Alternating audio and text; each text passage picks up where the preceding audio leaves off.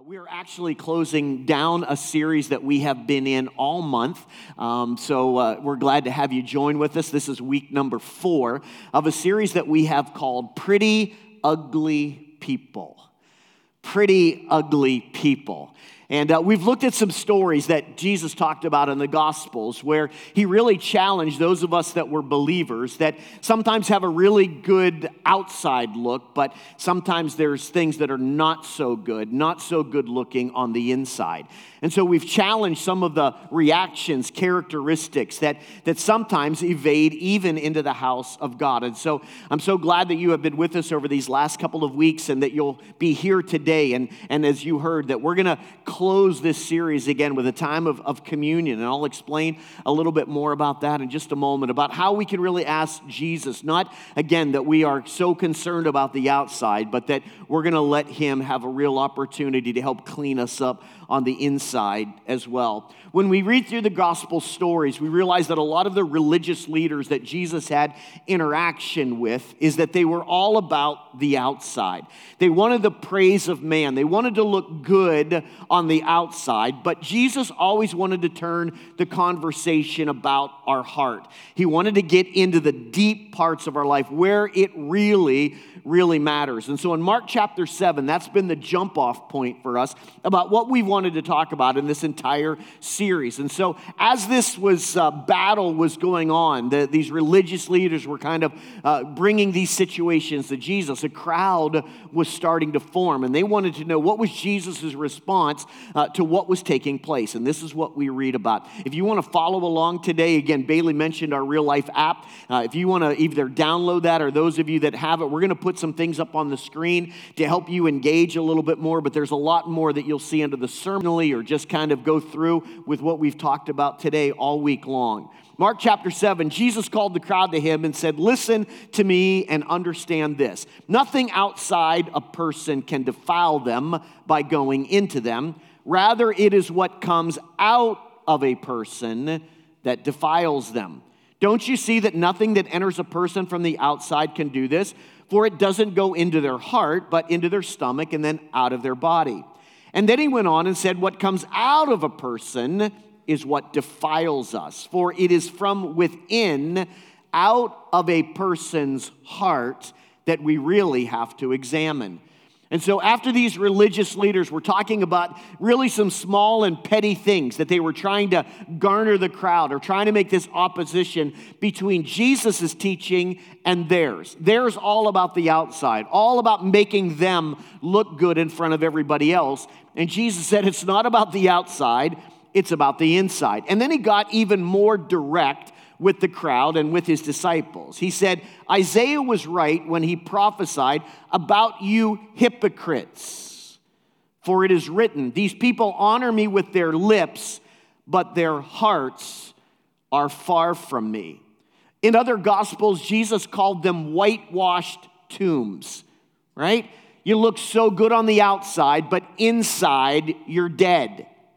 It doesn't matter how you dress up the, the tombstone, right? It, it can look beautiful and everything else, but it's not about that. It's what's on the inside. It's still dead. And that's what Jesus was calling out to religious leaders of that day, and that's our challenge through this series as well. What would Jesus say about us? Listen, we can all dress up, we can all look good on Sunday or any day of the week, and that's not what Jesus is concerned about. Jesus is concerned about what's going on inside. It's not what comes in that defiles us, it's what comes from the inside out that defies us.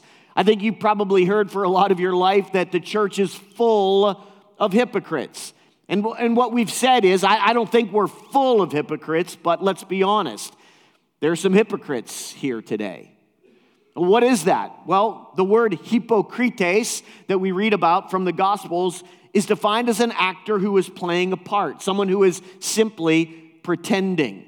A hypocrite is a person who pretends to have certain beliefs about what is right, but their behaviors disagree with those beliefs. And so that's what we've been looking at all of this month. We talked about jealousy and envy, about greed, about anger. And we're wondering is what our mouth is saying, right? Or what our outward approach to those things, does it really match up to how we are living and what is coming out of us? Are we a hypocrite in any of those areas? Are, are we kind of simply just playing a part? Are we a, a Christian actor? Or are we going to allow these moments for Christ to come into our heart and make sure that we are clean, not from the outside in, but from the inside out. Everybody say, I hear you, Pastor. Come on, come on, I hear you, all right? Some of these messages I know you've gotten quiet on me, all right? Some I've, I've gotten some, you know, amens and shouts, and others I've got nothing, all right? And when I hear nothing, man, does that make me feel good, right? I know we're touching on some stuff, and we've got some more that we're going to talk about today. So let me ask you a question as we get started this morning. Can any of you name one weapon that has maimed or killed more people over the centuries than any other. In fact, all of you brought one in with you today. What did I hear? Yeah, your tongue. Your tongue. We're going to talk about words today and the things that come out of us with our words. How many of you have ever used ugly words before? You don't have to raise your hands. Where's Christy at? Don't raise your hand, Christy, all right? Focused or pointed out that our words were ugly. Often our words can be very recklessly spoken, and they carry more weight than maybe a lot of us truly understand or imagine. In fact, probably if we look at our world today, that there isn't a, a week that goes by where there isn't some celebrity, some politician, some admired athlete whose words uh, have gotten them into a lot of trouble. And what we need to understand today is that the Bible has a lot to say about our words and how we use them.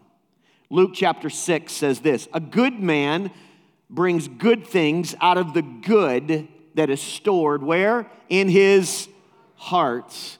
And an evil man brings evil things out of him that are also stored in his heart. For out of the mouth, the fullness of the heart speaks. You know, before we even get to words, let me just kind of maybe help you realize today that we can often do harm even without using our words. Do you know that? There's such a thing as nonverbal communication.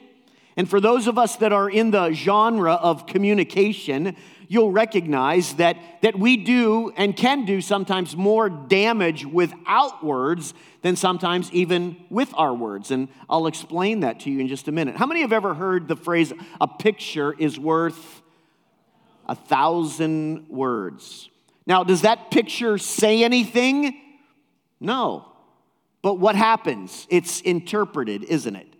We get a flood of understanding from the picture that we see. The truth is is that we communicate more deeply with nonverbal communication than with verbal. And the reason that is is because there is emotion that gets attached, not necessarily from the speaker as much as from the hearer. And so, if you're maybe in a marriage or maybe it was uh, the way that you grew up, you realize that at times the way nonverbal communication works is that sometimes not only were things said or implications that were met, but things that went out, and you had no idea as to what maybe that person would be. And you might say, Well, I never intended it, to be that, or I never meant it to, to feel that way. But once the words go out, almost like a bullet of a gun, they don't come back. And we never understand maybe the backstory of what that person's life is and what the power of either those words or those expressions could mean to people.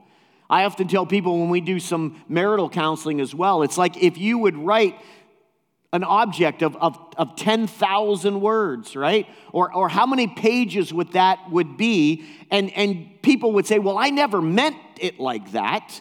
That, that's what, not what I was trying to do, but yet at times through looks or sounds or tones, we are communicating powerful words that bring devastation to a lot of people. So, especially those of you that are in relationships today, this might help you more than others, whether it's in a marital relationship or maybe between uh, parents and kids or whatever, and, and how all this interaction works. You sometimes just looks can kill somebody, right? And that's not just in the positive sense, right? Like, wow, they're so good looking, right? They, no, sometimes in the negative sense, how many know that looks can kill? And sometimes that means by just rolling your eyes at someone, right? I mean, I'm talking about kind of in a meaningful, emotional way. Probably one of the more damaging features of my relationship with Debbie early on was that was me. That oftentimes I was communicating non verbally and I was hurting Debbie by sometimes just this eye roll kind of thing. And you say, well, Pastor, you didn't even say anything. I didn't have to, I was saying something. And it wasn't by the way of the speaker, but it was by the way of the, the hearer or the listener. And it was communicating a lot of things to Debbie. There may be something that she said or something that she did, and, and I did the classic eye roll. And it hurt her. And I didn't, at times, at the beginning, would say that I didn't even know I was doing it, but I couldn't use that excuse forever. And it brought some painful things into her life because it brought some emotion that she felt disapproved by me or the thing that she said or the things that she did. And I could say all day long, but I didn't mean that, but it's too late. And so I want you to know in relationships, sometimes just looks or maybe mean stares or some disapproving sense about people can do harm or damage in a relationship. How about sounds? I'm just talking about like guttural sounds, right? Maybe when somebody says something and, and you just kind of give the old, You're like, a Pastor, I didn't say anything. Like, I don't know what they got all offended about, but how many know a simple, when somebody is like trying to communicate or do something and you just give an old, I must be hitting some notes here today, right? Because you're getting it. Just the fact that sometimes those guttural sounds or those huffs and puffs are they not saying something? You bet they are, right? Or how about even the tone in which we say something, right? How many have ever, when you were growing up, your parents said to you, maybe your mom or dad, you watch your tone with me? Anybody? Yeah, you see, sometimes it's even that speaks louder than even the words that we are going to use. So I want you to know that we have various ways in which we communicate with people that not only the words that we say, but how we say them has a way of wrecking relationships. And not even so much that those that we would talk about that are among you, among your family or in your marriage, but what we want to concentrate today about is how that happens in the family of God as well. What does the Bible say about how we, as God's people, interact with one another, whether in these ways as well. So, I want to talk about today some internal communication, the power of our words internally. The Bible tells us in Proverbs chapter 18, 21, that the tongue has the power of life and death. It's pretty big stuff. It's not just the words that we say, but how we use them has the power of what?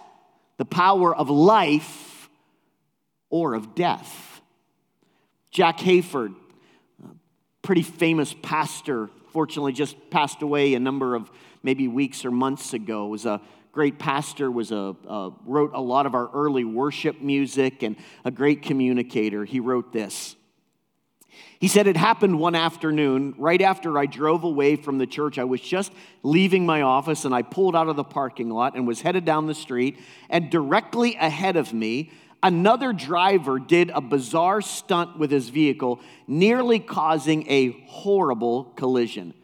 I was so angry at the craziness of it, and there I was alone in my car, that I yelled out in frustration and fury, You idiot! He said, Not being a profane person, I saw the words as only indicating my indignation at the recklessness of the driver.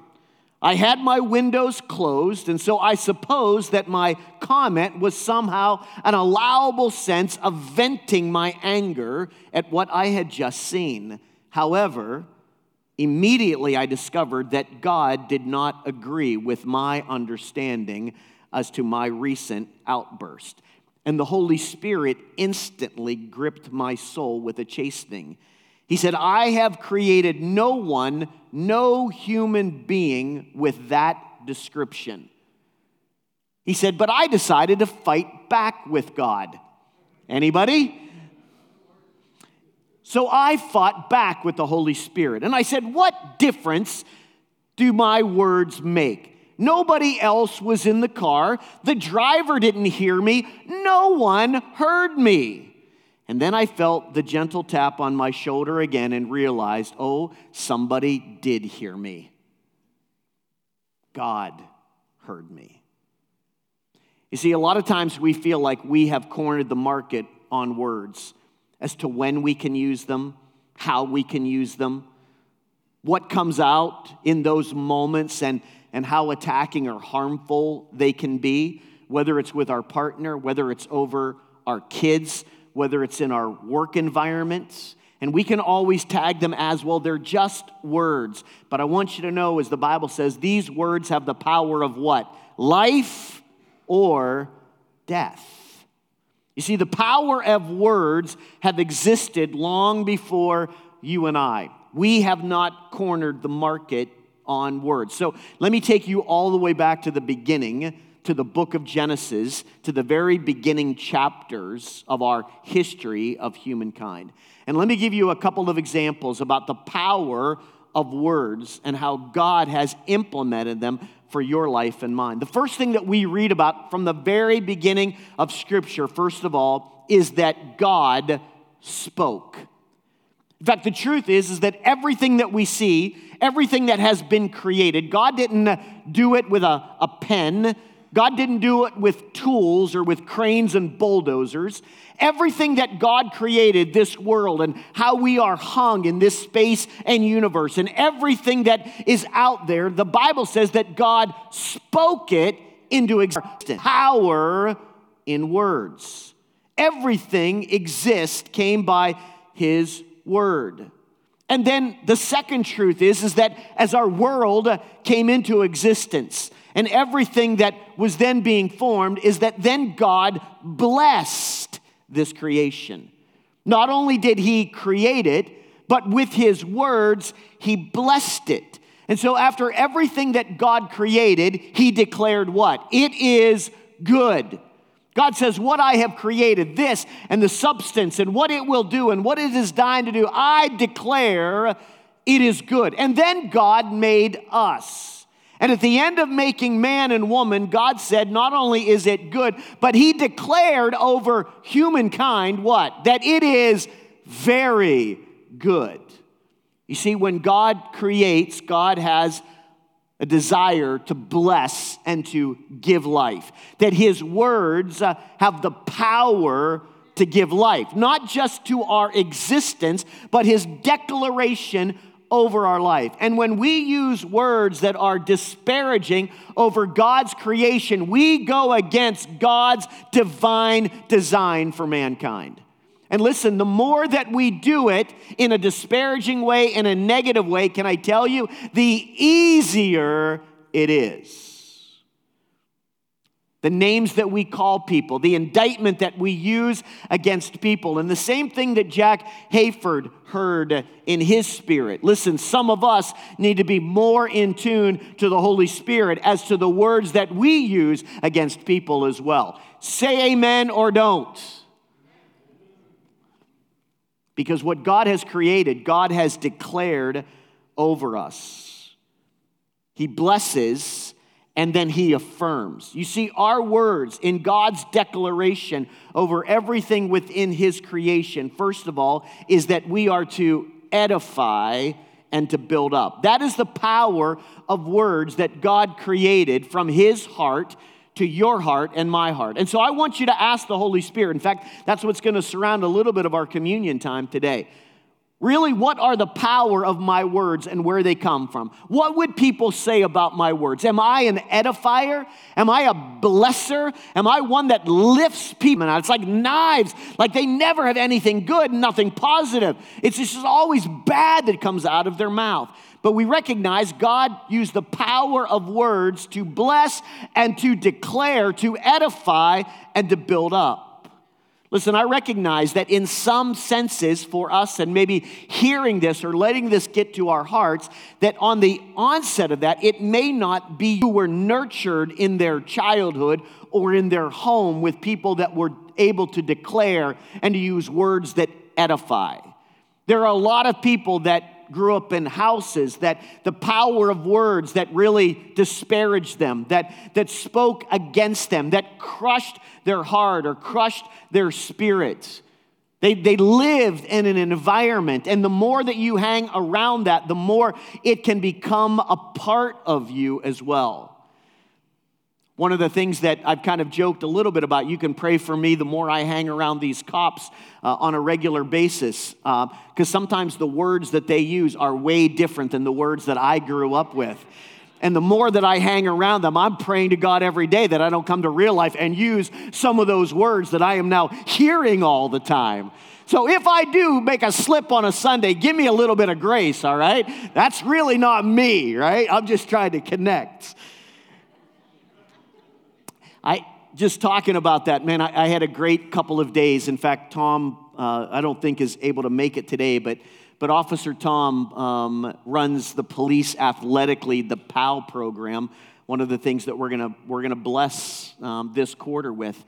And, and I think this is the fourth camp that, that he's run for the summer. And, and so all this week, they brought in, I think, about 150, 160 kids from the inner city. Gannon University opened up their doors, uh, and, and a lot of the other officers and community leaders to just to invest and pour um, into these kids. And I had a, got a chance to hang out. In fact, I think, Jim, maybe we'll show a couple of pictures um, of just what had transpired this week. And just amazing of the, the, the time that that these officers put in about this generation. And, and when I talk to the chief and when I talk to others higher in the administration, um, in fact, one gentleman told me uh, this week, he said, Listen, what's happening now in Erie, we may not see the results for another 15 years, but but the city of Erie is going to be way different in 15 years because of the investment that we are putting into the lives of these kids right now the garbage and the junk that they hear on the streets are being replaced by blessing and by edification and people that are willing to hear and listen and take the time. But as I, as I got in um, one of the days this week, there was kind of a different atmosphere when I walked in. And when I saw them, Tom had all of them 150, 160 kids kind of in a horseshoe around him, and he was giving them the business. And I walked in, and, and boy, you know, even the older officers, they were just kind of like buzzing a little bit. I said, What's going on? He said, Well, there was a fight that happened today, and Tom is like going off on him, right? And it was all about words. Now, the day prior to this, I showed up and kind of unannounced, Officer Tom said, Hey, it's great to have Pastor Jim with us today. I'm sure he's here. He wants to say some awesome things to you guys today. No setup, no idea that was coming, right? Like, thank you. And so, I, I, and unfortunately, there's just a lot of circumstances now for Tom not to be here today. But I told the kids, I said, listen, Officer Tom comes to my church, and I get to talk to everybody on Sunday, and he sits in the back. I said, so how many know what payback is, right? And I told Officer Tom, I can't wait for Sunday, man. I'm calling you out. You're coming up. Uh, how amazing, right, that he didn't show up today, right? No, he had some really important things going on. Um, but he talked that day, there were, and, and he talked about their words towards one another and how disruptive and how destructive it would be not only today, but for the rest of their lives. And, and little did he know that I was already going to be taking this time with you today in the same way to talk about our words. And kids oftentimes can be brutal. How many know you if you endured elementary school or middle school or junior high or whatever, right? Sticks and stones. We've been brutalized by names that were called, that we were called. Little things that were wrong. In fact, as part of the camp, there were some autistic kids that, again, the, the, the program has formed in such a way because these kids that have, quote, disabilities are different, are even more ostracized, right? Or made fun of more because they, they can't maybe participate or whatever. And Tom has had a way for some of those kids that, that even have special needs are, are embraced and are involved even more and are highlighted. You see, because sometimes growing up as a kid, and some of you as adults today are still struggling over words that were spoken over you, maybe in your home, names that you were called in grade school. That still today, if you would hear that word, it still brings a shudder to you. There is power in words. They bring life or they can bring death. And it's been amazing that as we edify and especially this week. You see, whatever was built in us, be it beautiful or distorted, is directly related to the power of the words that have influence over us.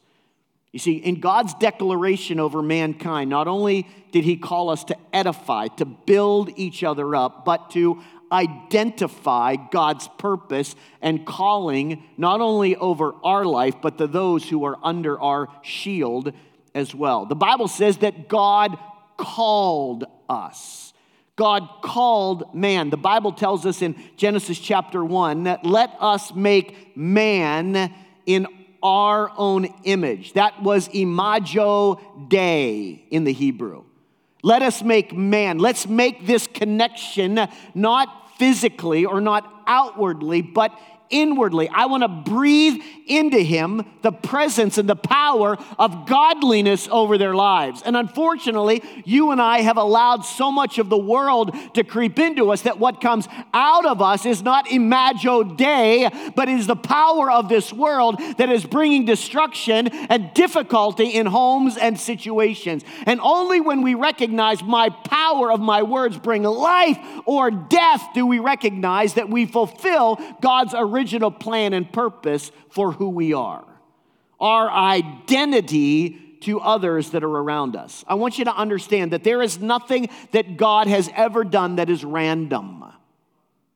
God does everything with purpose. And when He created man, and when He created woman, and when He breathed into us the living Spirit of God, it was for purpose to bless and to edify and to lift up and to get rid of what is rotten out of our carnal, sinful nature. And again, let heaven come into our lives and breathe upon those that are under our tent today.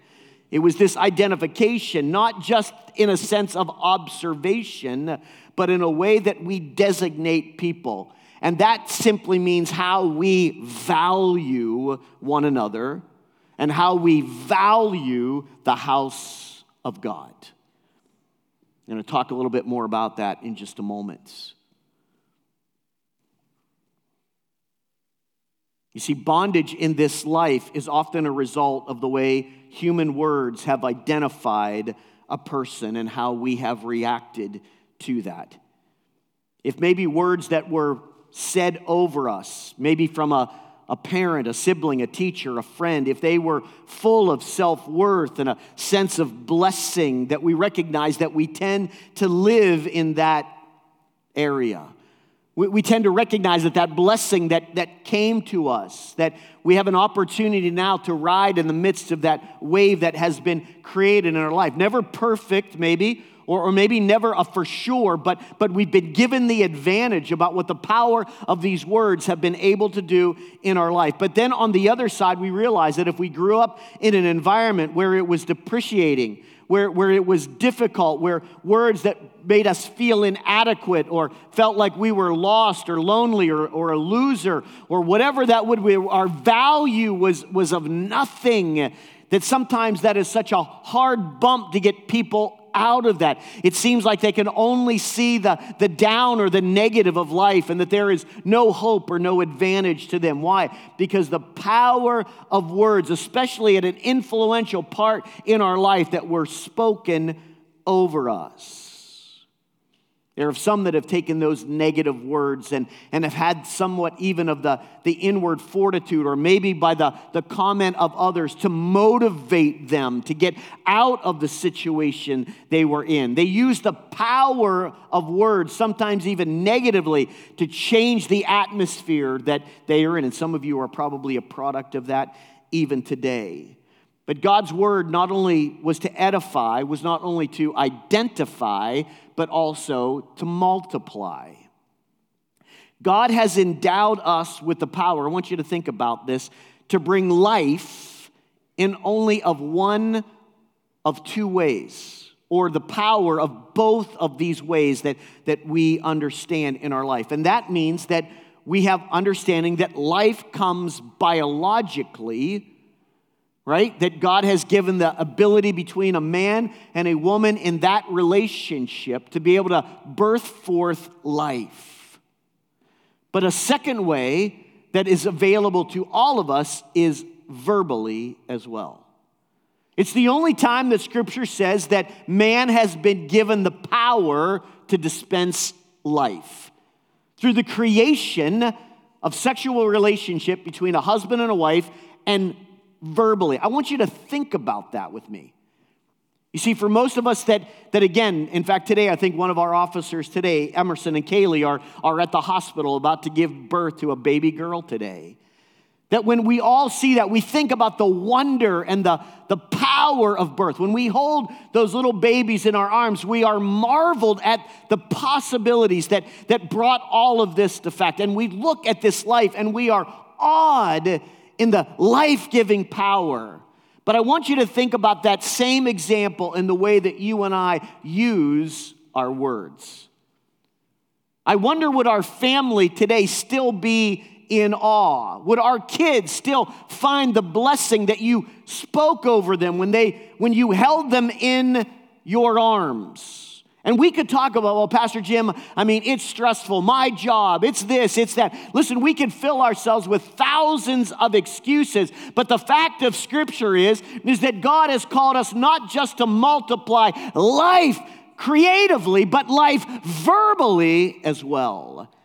Is with the power of our words that have the ability, what? To bring life or to. T- we are accountable for the words that come out of our mouth. Oh, but they didn't mean anything. No one was there. Out of the abundance of the heart, what happens? The mouth speaks. You see, the issue isn't here. James talks a lot about it. That's the end focal point, but the origin is here. And I wonder what would your work partner say about you? What would your family, what would your kids say about the words that you use? What about the looks that you give? I think one of the things, unfortunately, that ultimately, when I really had to open myself up to God, what Debbie had, had to tell me over and over again those looks are killing me. And, and it was to the point where I didn't even know I was doing it. It had, it had become routine for me. You see, whether it's nonverbal or verbal, the prayer today is let the words of my mouth and the meditation of my heart be pleasing and acceptable in your sight, O God, and to my family that is the family of God today. We sing the song, haven't done it for a while, but became pretty, pretty famous a few years ago called The Blessing. May the Lord bless you and keep you. May his face shine upon you from generation to generation to generation. Listen, it was more than a song, it was a mandate about how we bless those that are under our tent, how we stand with those who are part of the family of God, that we speak words of blessing, not words of curse. You say, well, Pastor, what? I mean, you know, we don't talk like that. What do you mean, like the church, the the cursing. Well, let me talk to you about verbal assassination, and let me talk to you about what the Bible does talk about as it relates to the house of God. There are at least two things that the Bible draws out to the church. We read it over and over again in the New Testament, and it's the thought of gossip and slander. In fact, if you would read Romans chapter 1, especially the second half of Romans chapter 1, it's where God pronounces curse upon those. In fact, he gets to the point where he says, I'm going to just turn you over to your depraved mind. A lot of people say, Does God ever give up on a person? And I say, No, God never gives up on a person until, until somebody says, God, in my own mind, I need you no longer, I want you no longer, right? When, when we move God, when we, when we articulate to God, stay out of my life, and we continue to go down that pathway, at some point, God is going to say, I'll give you then what you want. And when we read the end of Romans chapter 1, the culture in which we're living, we're crying out to God, get away from us, leave us alone and mixed in with all of the things that brought demise to the word world and to the church, what you will find is God's pronouncement against gossip and slander. He speaks it to them. If you want destruction within the house of God, then you will allow gossip and slander to exist. So I think when we talk about gossip, we all probably understand that a bit. So, what is it? Well, it first of all comes by way of intent. Gossipers often have a goal of building themselves up while making other people look bad. They exalt themselves while destroying someone else. Or sometimes it's by the type of information that is shared. Oftentimes, when we gossip, we speak of the failings and the faults of others. We reveal potentially embarrassing or shameful details regarding their lives without them knowing about it or without their approval. And people might say, Well, I didn't intend any harm. Or maybe we say, Hey, did you hear? We might not know all of the facts, but we want to make sure that, hey, this might, this might have some effect on somebody, and we're just to kind of let some of that information slip. So let me give you this to understand like, am I a gossip? Here's how you'll know.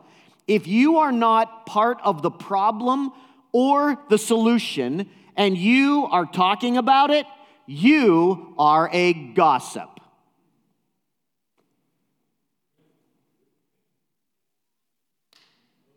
If you are not part of the problem or the solution, and you are talking about it in any way or form, you are a gossip. Do you know what the Bible says of what the heart of a gossiper is for? For the fire of hell. You can read it, read Romans chapter 1. We'll read about it in Ephesians. God doesn't mince words, pun intended, when it comes to the idea of gossip. And he is talking not about those out there, he's talking about us in here. Do you know how to stop gossip? You just tell the person who's talking to you about stuff that you don't have any reason to be involved in, that you're not a part of the problem, you're not a part of the solution. You look at them and say, Thank you, but I don't want to hear what you're talking about. That's how you stop gossip. It's not on me to further the things that are being said. And if you love God, if you love the house of God, then you need to stand up for your family, for your pastor, for your leaders. That if anything like that comes up, to say, I need to stop you right there and put an end to it. A second thing that the Bible talks about to the house of God is slander. And again, we might not use that word very often, or we might think that that sounds very legal or, or court, but the Bible talks about it, and that is when we assassinate someone's character or we try to ruin their good name. And the Bible, again, calls it a work of the devil. Where does it come from? Comes from here. Slander is simply lying about someone with the intent of causing others to view that person in a negative light. Listen, I can tell you, like, certainly for Debbie and I, when, when you get into a public setting or pastoring or whatever, you are going to get slandered against. People are going to talk garbage about you. People are going to want to harm you, probably for a lot of people, not just me, but a lot of people. And I've had people, even while we've been in here in Erie, that have slandered me that they've, they're, they're just trying to spread words or rumors or causing enough just to make people wonder or doubt or to question. You see, and, and the point is, is that we recognize, first of all, we need to live a life that's worthy. And I always kind of feel like, listen, people that know me, know me. Right? And hopefully the, the same can be said of you. And I also realize that God will fight my battles, that God will vindicate me or vindicate you, right? That I want to make sure that, listen, if that's going to be on them and whatever that's going to do, it might cause harm. God's not necessarily, I don't live in a bubble. You don't live in a bubble, right? So there it will and can bring harm and can try to ruin your reputation. And in the moment, it can be hurtful and harmful, and tears can be shed. But the challenge for you and I is that we not retaliate that we recognize that God will vindicate, that God will fight my battles. That comes by discipline and by growth. And that's by recognizing that we have people and we live in an environment that we are called to bless and to edify. And that that is ultimately what wins. You see, God's answer to the house of God when it comes to our words and the way that we use them is for love and for unity. Listen, unity in the church is not unison. You got me? We don't all have to agree. That's okay if you don't agree. That's that's my leadership at times or things that happen and, and, and you may challenge this. That's that's that's fine. That's that's human. That's okay to do that. But we recognize that God does have our hearts connected in unity. That listen, we may disagree, but we're gonna live in harmony and we're going to live in love and we're going to do our best to kind of see the best case scenario work out of that. Because that's what the family of God should represent. I know a lot of people talk about, I had a conversation with somebody this week. And at times, a lot of churches can feel, and I hear the word clicky. And listen, I'm, I, I certainly, I think I can brag on you and on us I recognize that wherever there is a group of people, that, that sometimes people in, in their emotion or in their struggle to connect or whatever, that's a very easy thing to say. Oh, they're just clicky. In whatever church or whatever organization or group, that, that's kind of an easy give. And, and I think we have to not let people get away with that, but, but find out like deeper, like, like what is going on. Is that really true? And I could tell you that I would say more times, way more times than not, that, that the loving impression that you give to people represent the true sense of who real, uh, real life is. And I, I do want to compliment you and thank you. I, I, the guests that I get a chance to talk to, whether on a weekly or a monthly basis, tell me over and over again that we walked in the door and five people, six people came to us right away and greeted us or said hello to us or, or we felt connected right away. I'm sure we don't do it perfectly all the time, but by and far, again, you have allowed yourself to provide unity and love and harmony. And for that, I say thank you for being not only a representative of Debbie and I and of real life, but truly of what the family of God is all about. And I want to say these words today, which are at times directed and harsh, so that we recognize that we have a lifestyle to fulfill to our community and to our world what the Bible says to us, that the words of our mouth are pleasing to God. You see, these things are what break the unity of the church and where breaks the heart of God. Let me give you just one more verse, and then I'm going to ask the band. In fact, why don't, why don't they just come to help me this morning? The Bible tells us this in Ephesians chapter 4. So do not let any, can everybody say any?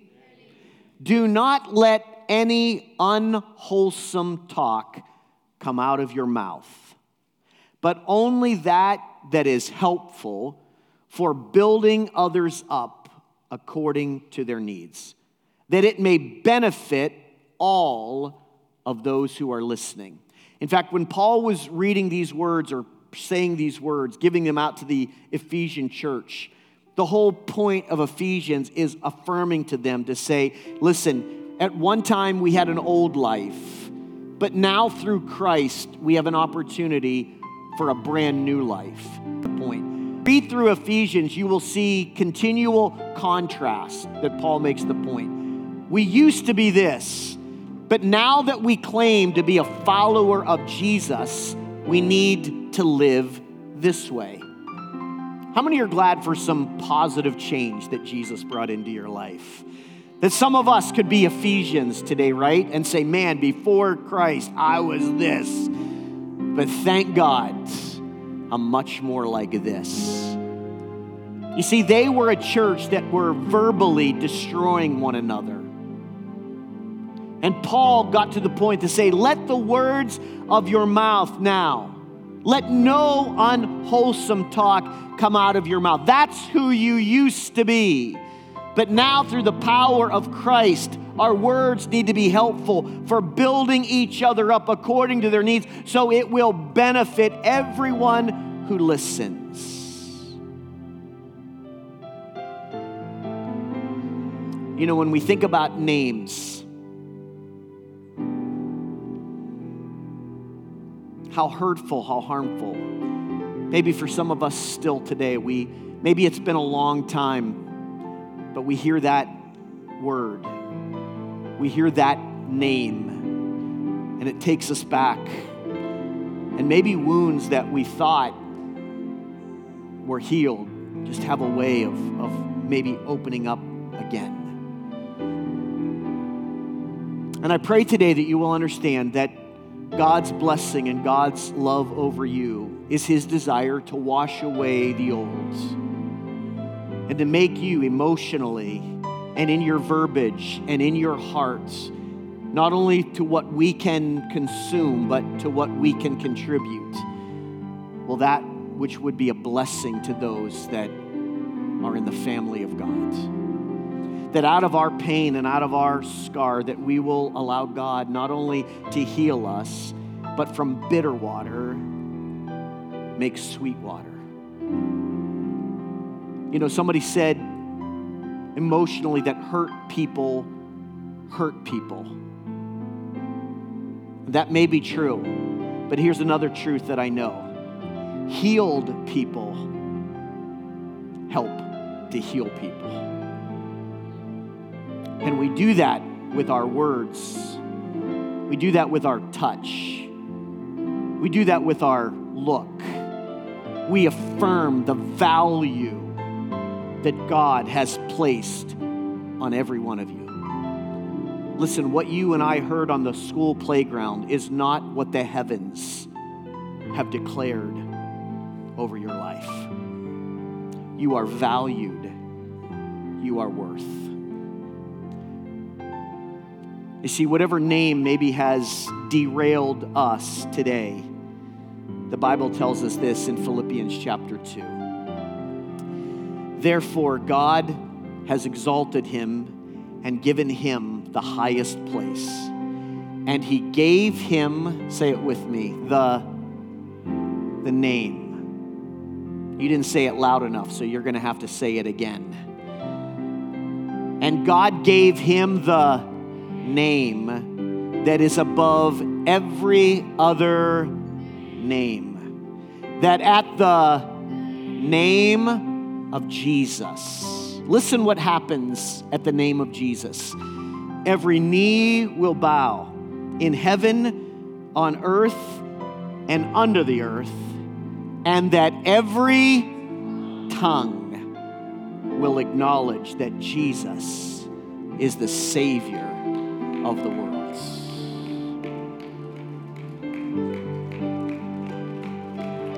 Amen.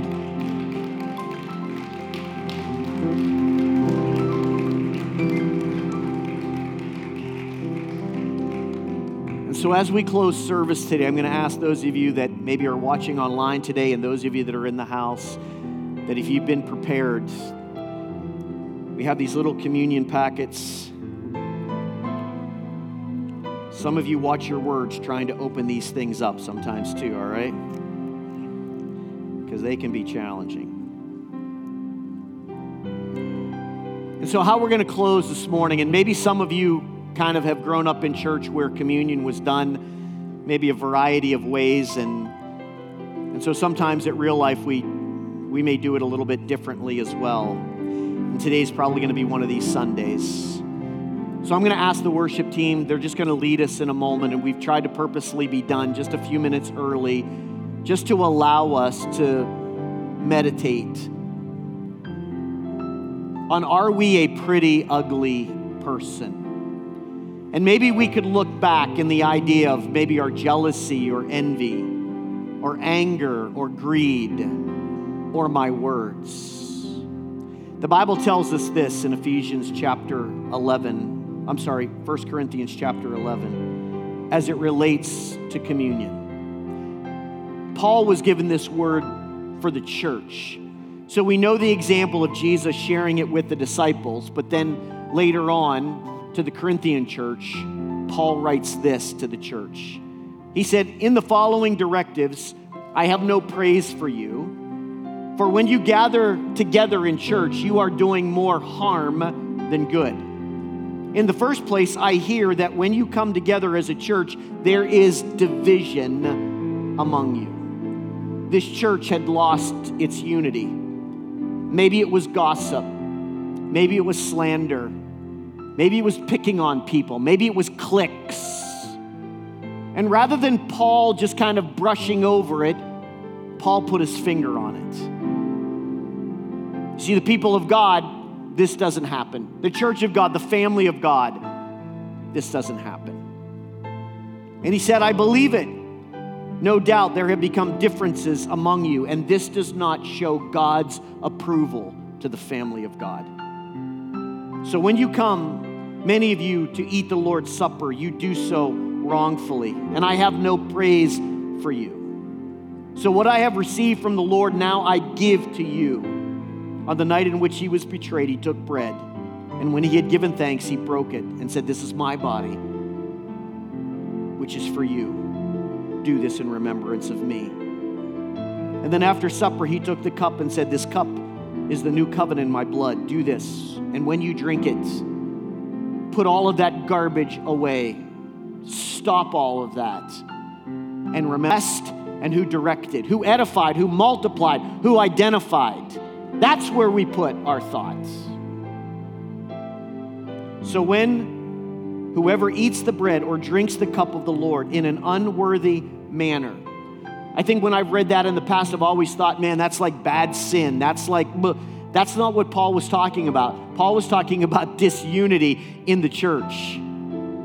Talking about these words. That's what he was talking about. That when you take it unworthily, you bring God's wrath and God's judgment upon you. It certainly can be linked with sin, but in the direct connect, he was saying, You as a church, you're violating the love and the unity that Christ came for you about. And God's judgment will be upon you.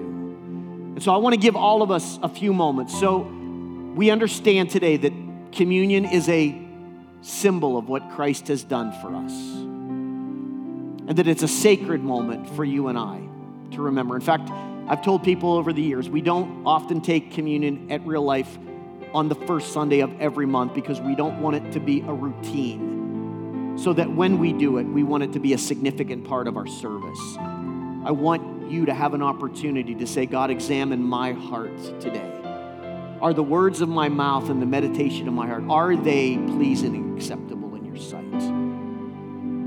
Is there issues of jealousy, of envy, of anger, of greed? Am I pretty on the outside, but not so pretty on the inside? And so I'm going to ask the worship team to come and just lead us for a moment, just to give you some time to pray and to spend time with Jesus. And then you're welcome at any time in these next few moments that you can take the bread in honor of Christ's sacrifice for your life, and that you can drink the juice in honor of Him shedding His blood. And this is a worshipful moment for you. This might be a, a repentant moment for some of us. That the Holy Spirit, like Jack Hafer heard from the Holy Spirit, He does hear the things that I say. He does see the things that aren't so pretty in my life. And today is an opportunity for us to get right with Him in this way. Amen.